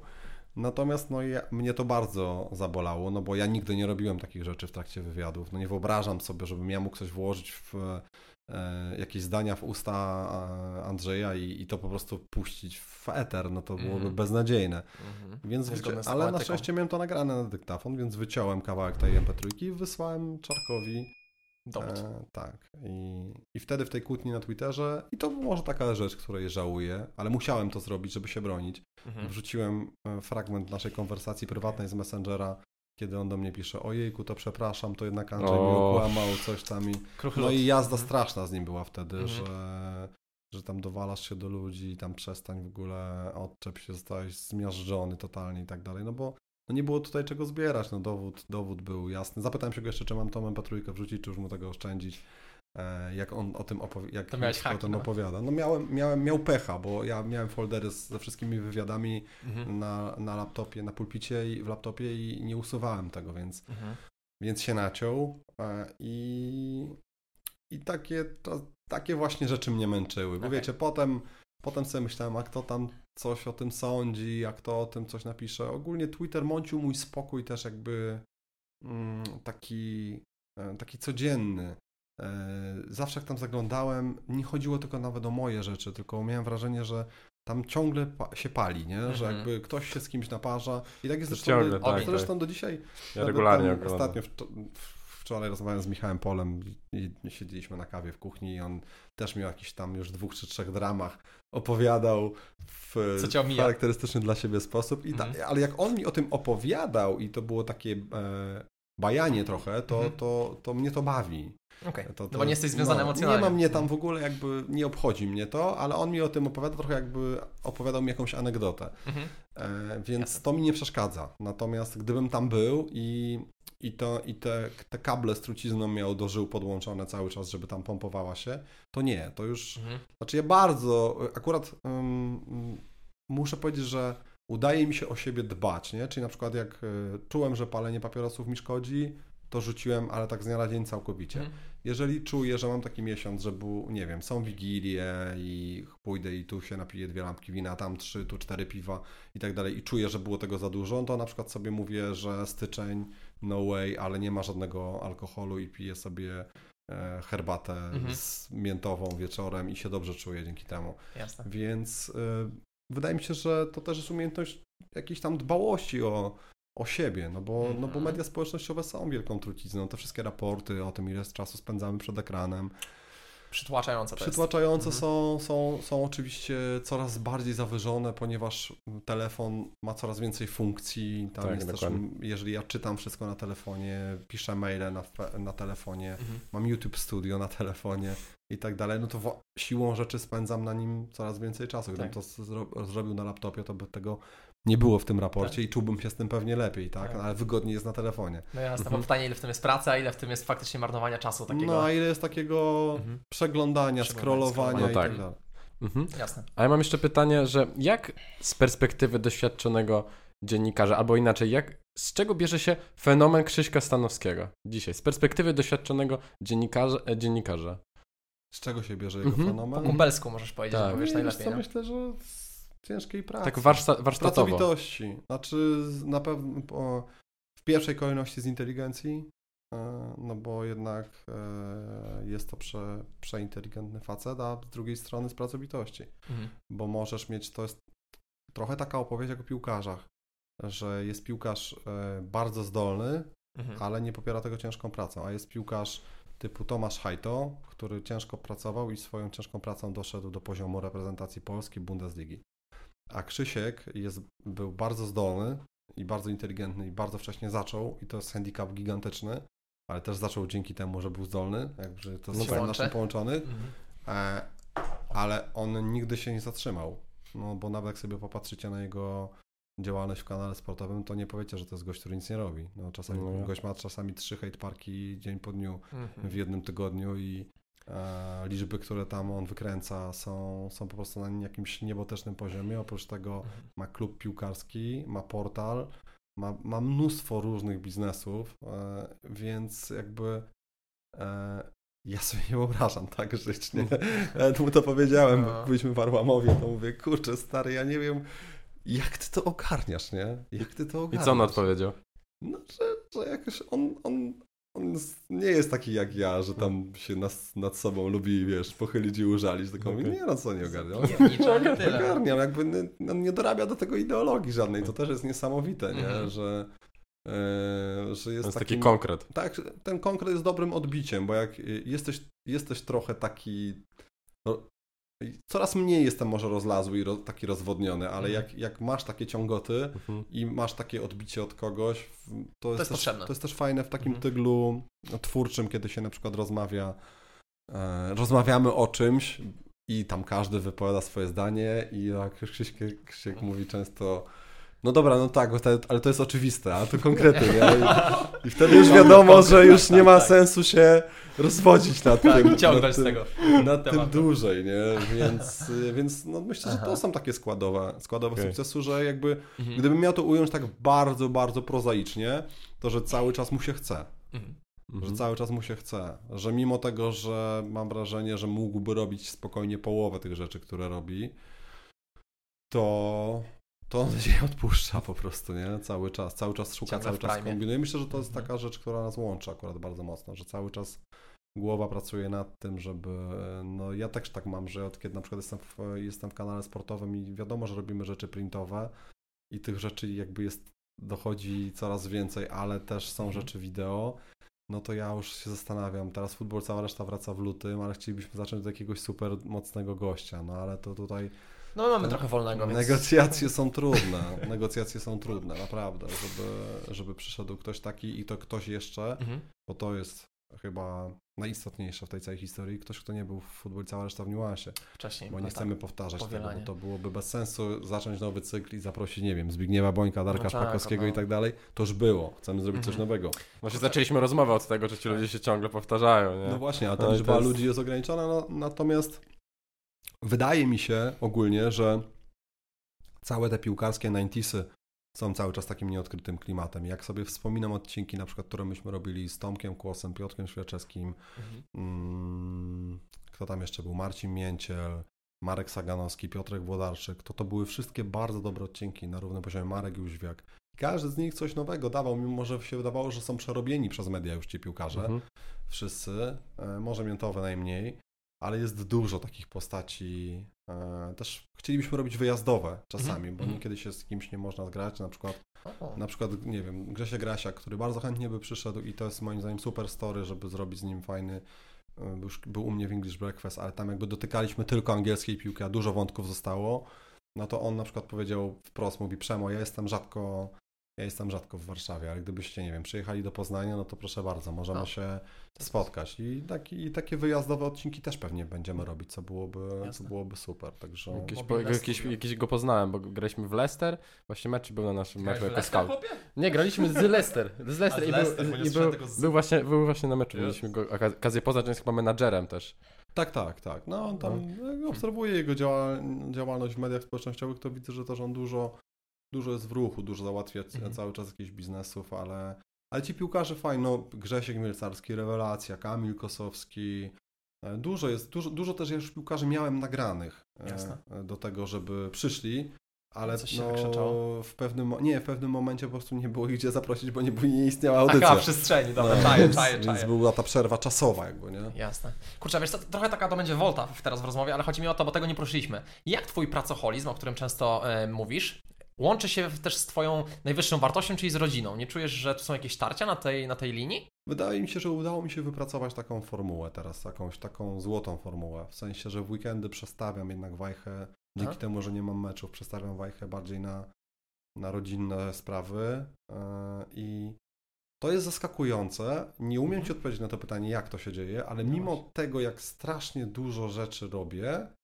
e, zawodowo, jak Mhm. bardzo dużo tych rzeczy jest, to na przykład miewam takie 4-5 dni z rzędu, że kąpię córkę i ją usypiam. I, no bo tak naprawdę jak ona jest w przedszkolu tam powiedzmy do 17, no to zostaje ten wieczór i tam trzeba tylko e, podziałać. E, Jasne. Więc weekend jest najtrudniejszy. No i Weekend kiedy jest tak. chora, no kiedy jest chora, to jest masakra, no bo wtedy Mhm. ani ty nic nie możesz zrobić, jest, musisz z nią siedzieć w domu, więc jak dziecko ma gorączkę, to jest katastrofa. Wywala ci cały grafik domowy. A ostatnio nam niestety troszkę chorowała, bo dzieciaki miały dużo różnych, tam Mhm. 300 tysięcy osób było w Polsce chorych na grypę, Mhm. więc e, też ją to też nie ominęło. Miała chorobę, którą nawet nie wiedziałem, że taka istnieje, grypoanginę. Jakieś O, bardzo wysokie gorączki i to są Mhm. takie... Kiedyś Alan Shearer powiedział takie zdanie, że jak nie strzelił gola w paru meczach, że powiedział presja, jaka presja, presję to mam jak moje dziecko jest chore. Fajne, I fajne w nocy nie śpi, ma gorączkę. I ja to doskonale rozumiem, że presja jest. Jak ja zmierzyłem mojej córce gorączkę i ona miała 43 kreski, to to jest presja, jakby Mhm. y, Mhm. nieporównywalna z niczym, bo, bo tu wpadasz w panikę, nie wiesz co masz robić, czy masz dzwonić po pogotowie, czy masz zbijać dalej tę gorączkę, a dziecko już jest po nurofenie i jakby to są takie historie, więc, ale ja dużo czasu znajduję dla niej. Ja, ja uważam ogólnie, Mhm. że mam z naszą córką e, tak mocną więź, że, mm, że trudno mi nawet sobie było wyobrazić, kiedy zostawałem ojcem, Mhm. że ta więź będzie taka wypracowana. Być może, ja zawsze powtarzam, mówię, Mania, za kilka lat może będziesz się zamykać w pokoju, może nie będziesz chciała i tak dalej, że będziesz miał jakieś swoje problemy, ale ja przynajmniej wiem jedno, nie, nie będę się obwiniał, że ci nie poświęcałem czasu. Nie? A to ważne, No, a to ale ważne. gadamy, osób- ale mamy takie Mhm. swoje kody jakieś fajne też, kiedy mówimy, kiedy ja, ja, ja mówię do naszej córki, że jesteś moją najlepszą przyjaciółką, że, O, że, bardzo. jesteśmy, że jesteśmy kumple, kumpel i kumpela na zawsze i jakby nie mam problemu Mhm. też z wyrażaniem uczuć w stosunku do swojej córki, bo wydaje mi się, że dziecko też uczy łatwości robienia takich rzeczy, no bo ono jest takie, jakie jest, nikogo tak. nie udaje. W ogóle wydaje mi się, że dorośli mogliby się bardzo dużo rzeczy nauczyć od dzieci. No to jest jak ta, to jest jak ta rozmowa, kiedy moja córka poprosiła mnie, żebym włączył jej bajkę, a ja powiedziałem, że muszę obejrzeć mecz. A ona Mhm. mówi, no tak, ale już oglądałeś dzisiaj. A to był mundial. Ja mówię, no oglądałem jeden, ale teraz jest drugi, muszę go obejrzeć. A dlaczego musisz obejrzeć? No ja mówię, dlatego, że jutro rano mam program i to jest moja praca. I nie mogę powiedzieć ludziom w programie, no słuchajcie, nie oglądałem meczu, Mhm. tylko oglądałem bajkę. A moja córka mówi, ale możesz powiedzieć, cześć, jestem tatą Mani. I Ale- to ale jest fajne. logika dziecię, dziecięca, która jest Mhm. absolutnie genialna, bo ona jest niezmącona żadnymi ramami. Tak. Taka czysta, I, niewinna. I czy ona nie ma racji? Ma rację. Ma rację. Ma 100% racji, że. Mhm. No oczywiście ma 100% racji w jej świecie, bo No ja nie tak. No oczywiście, Gdybym tak powiedział, to byłoby to śmieszne przez 5 minut, ale potem byśmy dalej zaczęli rozmawiać o tym meczu Tak, tak, i tak. ta wajcha by się odwróciła. No, no nie oglądałeś meczu, to po co się wypowiadasz na, na ten temat. tatą. Ale dzieciaki, dzieciaki mają super spostrzeżenie. Ja też staram się od, od naszej córki uczyć rzeczy. e, W sensie obserwować ją i to jest naprawdę fascynująca nauka. Wydaje mi się, że Mhm. jako dorośli ludzie zatracamy w gigantyczny sposób ten element taki spontaniczności, że robimy coś Mhm. totalnie z, od szczapy głupiego nagle. E, oczywiście to byłoby śmieszne, gdybym ja nagle wszedł teraz na krzesło i zaczął coś śpiewać, ale, Dawaj Przemek, śmiało, już Ale- się kumplujemy, wiesz, ale sami swoi. być może mm, to jest uwalnianie jakichś emocji z siebie Mhm. też ne- negatywnych. Ja Mhm. nigdy nie zabroniłbym naszej córce, nie wiem, płakać albo Mhm. Zło, zezłościć się na coś. Mm, Są takie momenty, kiedy tak samo dzieci, jak i dorośli potrzebują, żeby się do kogoś przytulić, ale są takie momenty, kiedy chcą być sami, nie? I Mhm. oba te momenty e, trzeba uszanować, więc e, to, to jest ta nauka. Jakie było pytanie? Co tam? ja już sam py- pytanie nie pamiętam, zwłaszcza, że, że córka też pewnie czeka w domu, to nie będziemy ci czasu więcej zabierać, ale ja mam pomysł na puentę tej rozmowy, bo tego nie poruszyliśmy. Chciałem tylko dodać, że po, po, pobiliśmy rekord. Nie, pobiliśmy Pobiliśmy rekord? rekord No i tutaj. bardzo A dobrze. wy- A czy wy to potem tniecie do jakiegoś czasu? Czy jest... Tak. Troszkę potniemy, troszkę potniemy. My też mamy, tak powiem Ci tak między nami, że część pójdzie do patronów, bo też założyliśmy Patronite'a i teraz mamy Okej. tak, że wiesz, e, jak ktoś jest naszym patronem, to dostaje Okej. część rozmowy, która nie jest opublikowana, nie? Dlatego Okej. nagrywamy troszkę dłużej, żeby potem tym e, delegować. Ale wiesz co, to muszę poruszyć, jak coś to mi stawia granicę, ale czy to prawda, że ostatnio Anglicy uratowali Ci życie? Jak gdzieś tam podczas rejsu łódką zacząłeś, zacząłeś się topić? Anglii, kurwa, to Ang Anglik, Anglik, tak, jeden, jeden? Tak, tak, tak. jest no, prawda? To Było coś takiego? traumatyczne dosyć. To właśnie dlatego tak ostrożnie wchodzę na ten grunt. Wspomnienie, bo ja poszedłem, myśmy popłynęli w rejs i to wyobrażaliśmy sobie, że to jest taki rejs, bo to było coś tam e, cave boat, czyli wyobrażaliśmy sobie, że będziemy pływać gdzieś, wpływać do jakiejś jaskini, będziemy Mhm. oglądać jak tam jest w środku i wypływać. I Aha. to było takie, kurczę, to było żenujące ogólnie, że goście, jakiś taki, jakiś taki gruby facet kazał zeskoczyć nam z łódki, znaczy kazał, on powiedział, że kto chce, to może zeskoczyć. Ja szczerze mówiąc nie miałem ochoty na pływanie, zwłaszcza, że mm, to było w Chorwacji i to był nasz pierwszy wyjazd bez mani. Mhm. I, i popłyn, i tam byliśmy chyba 4 albo 5 dni, coś takiego powiedzmy tam wtorek, sobota. E, Pływaliśmy sobie e, głównie w basenie. Mhm. E, Byliśmy bardzo blisko Dubrownika, więc codziennie właściwie byliśmy w Dubrowniku na jakimś jedzeniu, na, na, na zwiedzaniu.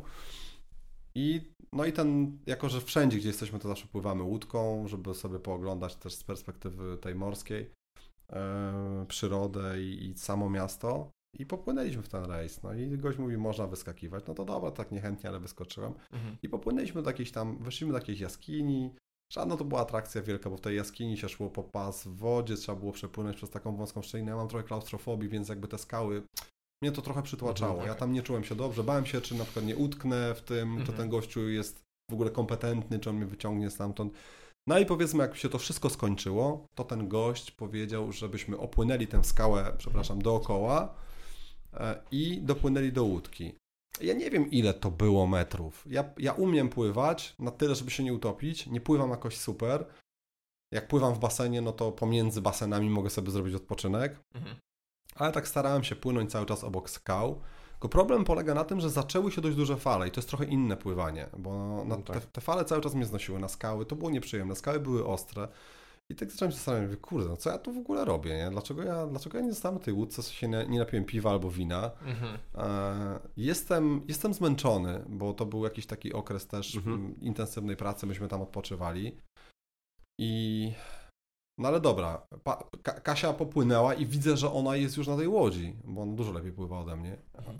No i tak sobie płynę, płynę powoli, płynę powoli sobie żabką, ale i nagle ogarnęła mnie taka świadomość, że jestem w jakiejś zatoce, że jest bardzo głęboko. Spojrzałem, to był błąd.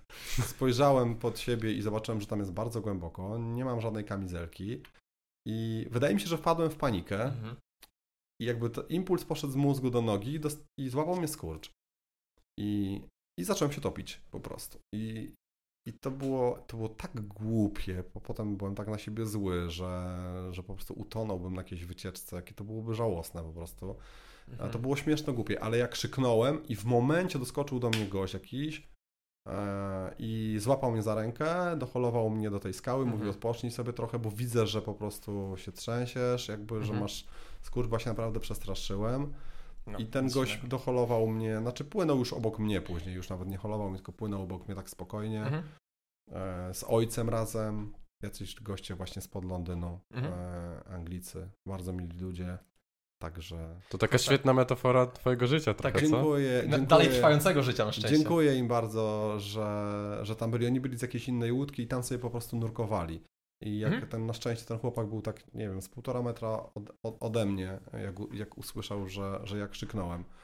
I no, Nie no. tak. Faktycznie, to, że to był Anglik, to jest piękna taka Tak, klamra tak. kompozycyjna, nie? No. Życia na szczęście dalej trwającego. Także dziękujemy Ci, Ci Przemku, że przyjąłeś nasze zaproszenie. Dzięki wielkie również za zaproszenie. Dzięki. Naszym i Państwa gościem był Przemysław Rudzki. Dzięki, cześć. Dzięki, do zobaczenia. Thank